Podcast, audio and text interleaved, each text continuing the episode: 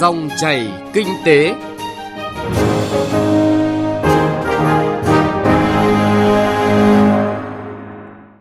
Các biên tập viên Thành Trung và Thu Trang rất vui được gặp lại quý vị và các bạn trong dòng chảy kinh tế trên sóng VOV1 của Đài Tiếng nói Việt Nam. Chương trình hôm nay thứ hai, ngày 28 tháng 10 có những nội dung chính sau đây. Quảng Ninh thực hiện nhiều giải pháp để đạt mục tiêu trở thành trung tâm logistics phía Bắc. Thu phí ô tô và cấm xe máy vào nội đô thành phố Hà Nội liệu có khả thi? Phần cuối của chương trình trong chuyên mục Cà phê Doanh nhân chúng ta cùng gặp gỡ và chia sẻ với doanh nhân Nguyễn Công Hùng, Chủ tịch Hiệp hội Taxi Hà Nội, Giám đốc điều hành công ty cổ phần Mai Linh miền Bắc về văn hóa của người lái xe.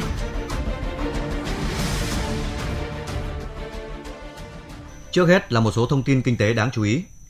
Theo thông tin từ Sở Du lịch Hà Nội, tính riêng trong tháng 10 này, ước tính khách du lịch đến Hà Nội đạt gần 2,3 triệu lượt, tăng 11,5% so với cùng kỳ năm ngoái. Tính tổng cả 10 tháng của năm nay, khách du lịch đến Hà Nội ước đạt 23,8 triệu lượt, trong đó khách du lịch quốc tế đến Hà Nội ước đạt 5,3 triệu lượt. Trong 10 tháng năm nay, khách du lịch đến Lâm Đồng ước đạt 5,7 triệu lượt, tăng gần 10% so với cùng kỳ năm ngoái. Trong đó, khách quốc tế ước đạt 410.000 lượt. Tin vui cho ngành du lịch Lâm Đồng khi nhiều nhà đầu tư đã và đang tìm cơ hội đầu tư vào địa phương này. Trong đó nhiều nhất là các nhà đầu tư từ thành phố Hồ Chí Minh với 36 dự án đầu tư du lịch với tổng số vốn đăng ký là khoảng 9.000 tỷ đồng. Theo số liệu thống kê từ Tổng cục Hải quan, xuất khẩu hạt điều của nước ta trong nửa đầu tháng 10 năm 2019 đạt 18,6 nghìn tấn, trị giá hơn 128 triệu đô la Mỹ. Lũy kế từ đầu năm đến nay, xuất khẩu hạt điều đạt 347.000 tấn, trị giá hơn 2,5 tỷ đô la Mỹ. Giá gạo xuất khẩu của Việt Nam tuần qua tăng lên mức cao kỷ lục trong vòng 4 5 tháng do nhu cầu mạnh từ châu Phi và Cuba, trong khi nguồn cung không còn nhiều. Gạo 5% tấm xuất khẩu của Việt Nam hiện ở mức là 350 cho đến 355 đô la Mỹ một tấn, so với 350 đô la Mỹ một tấn cách đây gần một tuần. BIDV là ngân hàng đầu tiên báo lãi giảm nhẹ trong mùa báo cáo 9 tháng năm nay so với cùng kỳ năm ngoái. Chất lượng tín dụng cũng là vấn đề cần lưu ý khi nợ nhóm 5 có xu hướng tăng mạnh tại ngân hàng này. Báo cáo tài chính hợp nhất quý 3 năm nay, lợi nhuận trước thuế của BIDV đạt 2.319 tỷ đồng, tăng nhẹ 1,6% so với cùng kỳ năm ngoái. Tuy nhiên, lũy kế 9 tháng, lợi nhuận ngân hàng lại giảm 3,1%. Đây cũng là ngân hàng thương mại đầu tiên công bố lợi nhuận giảm trong 9 tháng của năm nay.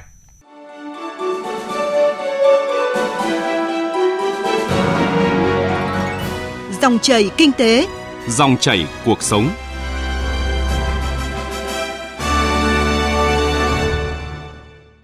Thưa quý vị và các bạn, Quảng Ninh là địa phương có hạ tầng phát triển với sân bay, cảng biển, đường cao tốc, vân vân, nhưng dịch vụ logistics lại khá manh mún, nhỏ lẻ. Địa phương này cần làm gì để logistics trở thành dịch vụ đem lại giá trị gia tăng cao, từng bước đưa Quảng Ninh thành trung tâm logistics ở khu vực phía Bắc? Mời quý vị và các bạn nghe bài viết của Duy Thái, phóng viên Đài Tiếng nói Việt Nam thường trú khu vực Đông Bắc. Dù có tới 14 cảng biển, 9 bến thủy nội địa, 16 điểm kiểm tra hàng hóa xuất khẩu được đầu tư đồng bộ, nhưng hoạt động của các doanh nghiệp logistics tại Quảng Ninh lại đang hầu như phụ thuộc hoàn toàn vào các hãng vận tải biển của nước ngoài.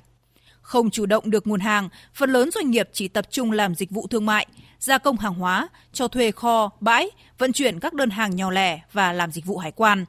Ông Lê Văn Thuyết, Chủ tịch Hiệp hội ô tô vận tải tỉnh Quảng Ninh nhận định. Quảng Ninh vẫn chưa có cái doanh nghiệp nào coi như là đứng mũi trụ sào về để phát triển cái, cái, cái xe công. Để phối hợp logistics thì nó còn kèm theo kho bãi nữa. Thế nhưng hiện nay thì thực sự là Quảng Ninh là mới chỉ quy hoạch khu công nghiệp cảng biển. Chứ còn nếu mà để mà phụ hỗ trợ phụ trợ cho cái logistics để nó có kho bãi ngoại quan các thứ thì hiện nay cũng chưa có một trong những nguyên nhân khiến các doanh nghiệp không mặn mà đầu tư vào dịch vụ logistics là chưa có một cơ quan chỉ đạo, điều hành chung về phát triển dịch vụ logistics. Việc kết nối các tuyến vận tải giữa các vùng miền còn yếu, chất lượng nguồn nhân lực chưa cao. Mặt khác, chi phí dành cho hoạt động logistics khá cao, dẫn đến dịch vụ của các doanh nghiệp kém hiệu quả. Lý giải về điều này, ông Lê Duy Hiệp, Chủ tịch Hiệp hội Doanh nghiệp Dịch vụ Logistics Việt Nam cho rằng 50% đến 60% trong chi phí logistics thuộc về vận tải. Trong vận tải thì nó có vận tải đường bộ, vận tải đường biển, vận tải đường hàng không, vận tải đa phương thức. Thì trong tất cả những cái phương thức vận tải đó thì nó cũng đã là cao, tạo cho cái ờ, chi phí của logistics nó, nó khá là cao. Thứ hai là các cái chi phí thuộc về thông quan và kiểm tra chuyên ngành thì hôm nay cũng chính phủ và các bộ ban ngành cũng đang hết sức cố gắng để làm sao có thể giảm tuy nhiên là cũng chưa đáp ứng được cái yêu cầu của doanh nghiệp Thực hiện quyết định số 1012 năm 2015 của Thủ tướng Chính phủ về quy hoạch phát triển hệ thống trung tâm logistics trên địa bàn cả nước. Đến năm 2025, tỉnh Quảng Ninh sẽ hình thành và phát triển 6 trung tâm logistics, gồm Trung tâm Logistics Cái Lân, Trung tâm Logistics Vân Đồn, Trung tâm Logistics Quảng Yên, Trung tâm Logistics Khu Hợp tác Kinh tế Móng Cái, Việt Nam và Đông Hưng, Trung Quốc, Trung tâm Logistics Hải Hà và Trung tâm Logistics Bình Liêu. Ông Nguyễn Xuân Ký, Bí thư tỉnh ủy, Chủ tịch Hội đồng Nhân dân tỉnh Quảng Ninh cho biết, địa phương đang đẩy mạnh xây dựng hệ thống hải quan tự động, hệ thống một cửa quốc gia, một cửa ASEAN nhằm nâng cao tính kết nối liên tỉnh, liên vùng và liên quốc gia. Muốn thúc đẩy dịch vụ logistics thì chúng ta buộc phải thúc đẩy liên kết vùng, liên kết trong chuỗi sản xuất để gia tăng giá trị và tận dụng tối đa những cái lợi thế, những cái tiềm năng khác biệt của mỗi địa phương để chúng ta gia tăng cái giá trị trong chuỗi liên kết thì cái này tỉnh Quảng Ninh đang làm những cái việc rất cụ thể bắt đầu từ những cái công việc rất cụ thể đó là hệ thống kết cấu hạ tầng đồng bộ môi trường đầu tư kinh doanh và tạo cái điều kiện thông thoáng cải cách thủ tục hành chính nhất là đối với các cái cảng biển quốc tế và cửa khẩu quốc tế để tạo điều kiện cho giao thương. Với những thuận lợi về cơ sở hạ tầng cùng những cơ chế chính sách đặc biệt, tỉnh Quảng Ninh đang tích cực phát triển logistics thành ngành dịch vụ có giá trị gia tăng cao, gắn với phát triển sản xuất hàng hóa, xuất nhập khẩu và thương mại trong nước – từ đó nâng cao năng lực cạnh tranh của các doanh nghiệp cung cấp dịch vụ logistics, từng bước đưa Quảng Ninh trở thành trung tâm logistics khu vực phía Bắc.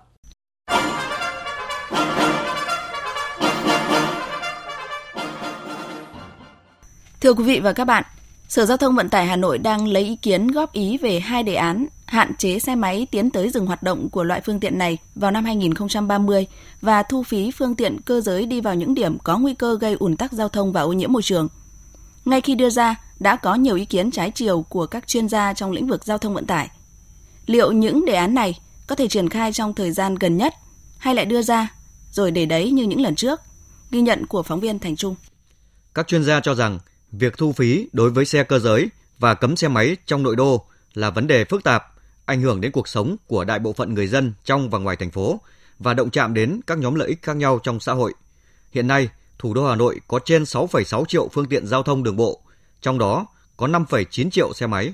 Tốc độ tăng trưởng của hệ thống đường bộ không theo kịp sự phát triển của phương tiện giao thông, dẫn đến việc ùn tắc giao thông và ô nhiễm môi trường ngày càng phức tạp.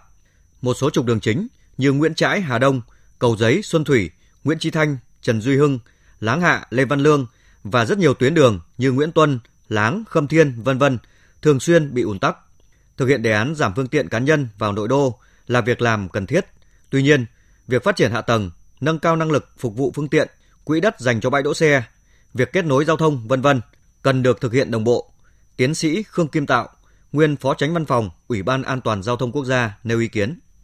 Chúng ta có một cái giải pháp thế nào để thực hiện à, thành công một cách hiệu quả những cái chương trình này thì rõ ràng là chúng ta phải có những cái suy nghĩ thật sâu sắc làm thế nào có thể ứng dụng được tất cả những tập quán văn minh đời sống kinh tế xã hội của người Việt Nam, của bộ máy quản lý của Việt Nam vào trong điều kiện cụ thể của từng công việc thì chúng ta mới giải quyết được tốt. Còn nếu chúng ta dùng giải pháp hành chính thì chúng ta tưởng là sẽ thành công. Nhưng mà thực tế khi mà triển khai nó sẽ gặp rất nhiều khó khăn và bất cập. Ông Đào Ngọc Nghiêm, nguyên giám đốc Sở Quy hoạch Kiến trúc Hà Nội cho rằng ùn tắc giao thông ở thủ đô Hà Nội có nhiều nguyên nhân – Nguyên nhân khách quan là tốc độ phương tiện giao thông tăng rất nhanh, tạo nên áp lực cho hệ thống giao thông. Hàng loạt các chung cư, nhà cao tầng mọc lên dọc các tuyến đường, khiến tình trạng quá tải về hạ tầng ngày càng nghiêm trọng. Nếu cứ diễn biến như hiện nay, chỉ vài năm nữa, Hà Nội có thể mất kiểm soát về giao thông. Mặt khác, ý thức tham gia giao thông của người dân còn hạn chế. Muốn giải bài toán giảm ủn tắc giao thông, xây dựng đô thị văn minh hiện đại, thủ đô Hà Nội cần thực hiện các giải pháp mang tính chiến lược, giải quyết tận gốc vấn đề để làm được việc này, cần có kế hoạch cụ thể, rõ ràng cho từng việc và từng giai đoạn. Ông Đào Ngọc Nghiêm nói. Trong cái quy hoạch giao thông vận tải mà thủ đô Hà Nội được Thủ tướng duyệt 2016 ấy, từ sau khi đã mở rộng thế giới rồi, đặt ra vấn đề là cũng vẫn phải là 20-25% diện tích dành cho làm đường giao thông ở trong nội đô. Thế như vậy nhưng thực tế hiện nay thì Hà Nội mới chỉ đạt được hơn 10% có những chỗ chỉ đạt được dưới 10% diện tích tự nhiên dành cho giao thông vừa tăng phương tiện mà lại vừa không đảm bảo cái diện tích cho nên là gây ách tắc là tất yếu. Thành phố Hà Nội hiện có hơn 4.000 km đường bộ, trong đó một nửa là đường đô thị.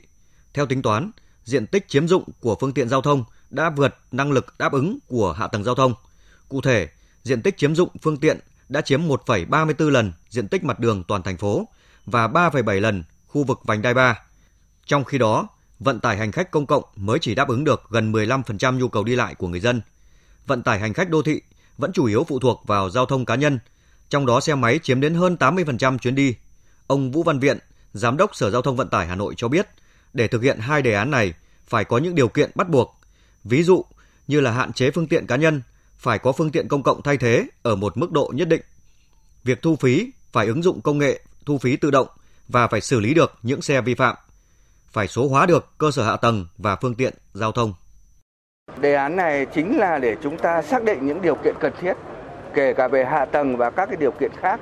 Và trên cơ sở xác định được điều kiện thì chúng ta phải xây dựng cái kế hoạch để hoàn thiện các điều kiện để chúng ta đủ điều kiện để tiến tới chúng ta thực hiện được những vấn đề chúng ta nêu ra. Là vì chúng ta không phải đảm lấy cái mục tiêu thu phí làm chính mà đây là một biện pháp kinh tế để tổ chức giao thông. Qua nghiên cứu các mô hình giao thông đô thị của những nước phát triển và nhìn từ thực tế tại thủ đô Hà Nội, nhiều chuyên gia và những nhà quản lý trong lĩnh vực giao thông vận tải bày tỏ quan điểm ủng hộ chủ trương của thủ đô Hà Nội là hạn chế phương tiện cá nhân. Tuy nhiên, vấn đề đặt ra là việc thực hiện phải có lộ trình và cân nhắc lựa chọn thời điểm cho phù hợp. Khi triển khai thực hiện đề án, cần có đánh giá đúng mức về tác động, ảnh hưởng đến việc thu phí, việc phân vùng phương tiện để không ảnh hưởng đến cuộc sống của người dân, nhất là những người nghèo và những đối tượng dễ bị tổn thương.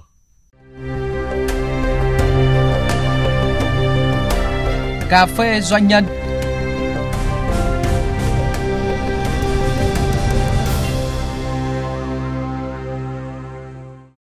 Thưa quý vị và các bạn, sự cạnh tranh giữa taxi công nghệ và taxi truyền thống đang trở nên ngày càng khốc liệt. Để tạo được lợi thế cạnh tranh, các doanh nghiệp và chính những người lái xe phải tự thay đổi mình. Đây cũng là chủ đề khá thú vị được ông Nguyễn Công Hùng, Chủ tịch Hiệp hội Taxi Hà Nội, Giám đốc điều hành công ty cổ phần Mai Linh miền Bắc chia sẻ trong tiết mục Cà phê Doanh nhân hôm nay. Mời quý vị và các bạn cùng nghe cuộc trao đổi giữa phóng viên Thành Trung với ông Nguyễn Công Hùng. Vâng, à, thưa ông Nguyễn Công Hùng, là Chủ tịch Hiệp hội Taxi Hà Nội, cũng là Giám đốc điều hành của một doanh nghiệp vận tải. Ông thấy các hãng taxi đã và đang thích ứng như thế nào trước sự phát triển mạnh mẽ của khoa học công nghệ hiện nay? À, thứ nhất thì như thế này, các doanh nghiệp vận tải nói chung thì hiện nay họ đã chuyển hóa. Mỗi một doanh nghiệp taxi đều có một cái ứng dụng đặt xe giống như các cái công nghệ khác. Họ ứng dụng hai trong một. Và doanh nghiệp taxi nào họ cũng kết nối với các cái ngân hàng để thanh toán điện tử. Zalo Pay, VNPay, uh, rồi là uh, ví Việt. Họ đều kết nối hết các cái cổng kết nối với khách hàng để họ thanh toán và họ có những tất cả một số doanh nghiệp họ đang sử dụng cái QR code để thanh toán dùng các mã phần mềm. Như vậy là gì? Chúng ta đã thấy các doanh nghiệp chúng ta thích ứng rất nhanh và truyền mình. Nhưng có một cái là gì? Doanh nghiệp chúng ta thuê, tự viết, người Việt Nam viết. Giống như hiện nay tại Việt Nam đang có cái ứng dụng là Bi. Bi họ kinh doanh, họ tại sao họ cũng kinh doanh giống như Grab mà họ không nhận là công ty kết nối, mà họ phải xin cái giấy phép kinh doanh vận tải. Và họ thu ngay 10% VAT giá cước họ nộp cho nhà nước. Như vậy là gì? Họ thực hiện rất nghiêm túc của một đơn vị kinh doanh vận tải. Hiện nay thì các phương tiện vận tải chở khách tại Hà Nội, Thành phố Hồ Chí Minh và một số tỉnh thành trên cả nước thì đang có hai loại hình hoạt động là taxi truyền thống và taxi công nghệ. Theo ông thì sự cạnh tranh này à, mang lại lợi ích gì cho người dân? À, trước hết thì chúng tôi phải nói thế này, mình phải phân tích về cái giá trị cái giá trị của nó bởi vì lâu nay mọi người cứ cho rằng cái loại hình ta, taxi công nghệ hay nói đúng ra là Grab đấy là mang lại cái tiện ích cho người dân thế thì mình phải phân tích nó tiện ích ở cái chỗ nào thế thì ở đây thứ nhất như này uh, cái cuộc cách mạng 4.0 mà chính phủ đang gọi là triển khai rất là quyết liệt. Cái việc này chúng tôi hoàn toàn nhất trí. Cũng phải cảm ơn là có những xuất hiện những cái loại hình mới thì để cho các cái loại hình cũ thay đổi để tiếp thu cái mới. Các doanh nghiệp trang bị hành trang cho mình làm chủ được tự xây dựng và tự làm chủ được để vận hành đúng theo cái pháp luật của Việt Nam. Thế thì ở đây đấy là vấn đề thứ nhất. Vấn đề thứ hai tôi xin trả lời tiện ích. Tiện ích ở đây như thế này. Cái cung cái cầu mình phải so sánh một cái cách rất là cụ thể với cái số lượng xe taxi tại Hà Nội trước đây là 19.000 xe Nhưng sau khi ra các cái biện pháp quản lý chặt chẽ thì hiện nay chỉ còn lại 15.000 hơn 15.000 xe đang hoạt động tại Hà Nội. Thứ hai, đối với người tiêu dùng gọi xe nhanh là bởi vì cái số lượng xe chỉ trong vòng có 4 năm, 3 năm thôi nó đã lên tới 5 70 ngàn cái phương tiện. Đấy, cái tiện ích ở cái chỗ là gì? Người tiêu dùng gọi xe nhanh. Gọi nhanh là bởi vì cái số lượng xe họ quá lớn. Quá lớn thì thứ nhất là gì? Dẫn đến tặng chuyến giảm giá cho khách hàng. Theo ông, các doanh nghiệp đã xây dựng tác phong và thái độ phục vụ khách hàng như thế nào cho những nhân viên taxi, những người tiếp xúc hàng ngày với khách hàng? Qua 26 năm hình thành phát triển của Mai Linh thì như các bạn cũng đã thấy, đối với nhân viên cán bộ văn phòng nữ thì có một bộ áo dài xanh rất là thân thương. Đối với cán bộ điều hành thì quần tây đen áo trắng có một cái cà vạt xanh, đồng phục như lái xe. Anh em lái xe cũng có một bộ đồng phục áo trắng. Đấy, quần tây đen, giày đen và cà vạt. Đây là một bộ nhận diện thương hiệu. Và đây là tiêu chí của Mai Linh là xây dựng một cái chất lượng rất chuẩn mực. Phải đi đến một cái chuẩn mực. Đầu tiên là cái tác phong đồng phục thứ hai là màu sơn xe. Có một cái đặc thù màu xanh đặc trưng riêng. Đặc trưng riêng đi khách đi từ xa cũng rất dễ nhận biết được. Mỗi một lái xe lái mới vào phải được học văn hóa doanh nghiệp. Đấy, học được các cái kỹ năng học được cái uh, tuân thủ luật pháp giao thông học được các cái thanh toán về số hóa Đấy, như tất cả các cái loại thẻ của các ngân hàng đều được đào tạo mà Mai Linh đang ứng dụng Đấy, thì đấy là cái đầu tiên là đối với một doanh nghiệp Mai Linh. Còn lại đối với các hãng doanh nghiệp khác ở Hà Nội thì họ cũng đều trang bị cho lái xe của đồng phục. Đấy thì đây là cái mà nhà nước đã quy định và tôi cho rằng cái quy định để quản lý cái xe taxi là khá chặt chẽ và chúng ta cần phải phát huy. Vừa rồi thì các đại biểu Quốc hội cũng đã có nhiều ý kiến về những quy định liên quan đến ờ, tác hại của rượu bia. Hiện nay thì khẩu hiệu đã uống rượu bia thì không lái xe được rất nhiều người hưởng ứng, nhất là các bác tài xế, có phải không ạ? Cho dù Quốc hội chưa ra vấn đề này nhưng là một cái doanh nghiệp kinh doanh vận tải hay là một cái người mà chịu trách nhiệm mà gọi là đại diện cho hiệp hội taxi Hà Nội thì chúng tôi bao giờ cũng phải huấn luyện lái xe đầu tiên là nghiêm cấm không được sử dụng rượu bia. Đấy, bởi vì chúng ta là người Việt Nam, chúng ta rất hiểu cái văn hóa của người Việt Nam. Ngày lễ, ngày Tết là phải đến chơi nhà nhau là phải uống rượu. Thế nhưng đối với ngành nghề kinh doanh vận tải, bởi vì như thế này, kinh doanh vận tải nó liên quan đến tính mạng con người. Thứ nhất là gì? An toàn. Thứ hai là an sinh xã hội thứ ba là chúng ta phải hướng tới một cái là gì phát triển đào tạo cái nguồn nhân lực đào tạo ra mỗi một người lái xe trở thành một cái người cán bộ trở thành một người hướng dẫn viên du lịch trở thành một cái người y tá có thể sơ cứu cho các nạn nhân khi tham gia giao thông là một cái đơn vị kinh doanh vận tải thì không cá nhân riêng gì với một đơn vị máy linh hay tất cả các cái đơn vị khác thì chúng tôi cũng đều có một cái khẩu hiệu là gì? An toàn là trên hết. Đã sử dụng rượu bia thì nghiêm cấm. Và trong các nội quy quy chế của doanh nghiệp nào cũng có cái điều khoản này. Được biết là trước khi trở thành một doanh nhân ông cũng từng có thời gian làm lái xe. Vậy điều gì khiến ông tâm đắc nhất khi gắn bó với nghiệp kinh doanh vận tải trong những năm qua? Tôi vào Mai Linh đến nay là được 24 năm. 3 năm là lái xe 21 năm là cán bộ quản lý được đào tạo trong một cái môi trường đã được làm việc tại Mai Linh đã được qua đào tạo của Mai Linh thì có lẽ là tốt nghiệp ngang với một trường đại học chuyên ngành. Bởi vì ở đây tôi xin điểm thế này hầu như các cái doanh nghiệp lớn kinh doanh taxi và các cái giám đốc của các cái doanh nghiệp kinh doanh taxi đều xuất thân từ Mai Linh. Đấy, ví dụ như Vạn Xuân Thăng Long kể cả cán bộ chủ chốt của một số những đơn vị lớn. Và chính những lái xe của Mai Linh đỡ đẻ hàng trăm ca đẻ đỡ hàng trăm ca được hàng trăm em bé sinh ra trên xe taxi của Mai Linh. Tuyệt đối khẩu hiệu của Mai Linh là không trốn thuế.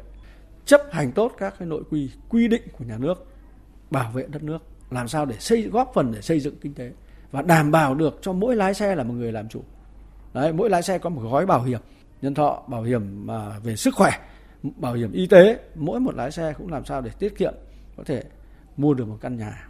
Xin được cảm ơn ông Nguyễn Công Hùng về cuộc trao đổi này. Vâng thưa quý vị và các bạn mỗi chúng ta khi tham gia giao thông đều mong muốn được an toàn đi đến nơi về đến chốn Văn hóa của người lái xe là giữ an toàn cho tất cả hành khách trên xe và các phương tiện khác lưu thông trên đường. Khi di chuyển quãng đường dài thì biết cách xử lý tốt các tình huống có thể bất ngờ xảy ra. Việc xây dựng văn hóa giao thông ở mỗi doanh nghiệp là khác nhau. Tuy nhiên, điểm chung mà mỗi lái xe cần có là phải có trách nhiệm với những hành khách từ khi lên xe cho đến lúc xuống xe. Cuộc trao đổi giữa phóng viên Đài Tiếng Nói Việt Nam với ông Nguyễn Công Hùng, Chủ tịch Hiệp hội Taxi Hà Nội, Giám đốc điều hành công ty cổ phần Mai Linh miền Bắc trong chuyên mục Cà phê Doanh nhân vừa rồi – cũng đã kết thúc dòng chảy kinh tế hôm nay. Chương trình do biên tập viên Thành Trung và nhóm phóng viên kinh tế phối hợp thực hiện. Cảm ơn quý vị và các bạn đã quan tâm theo dõi.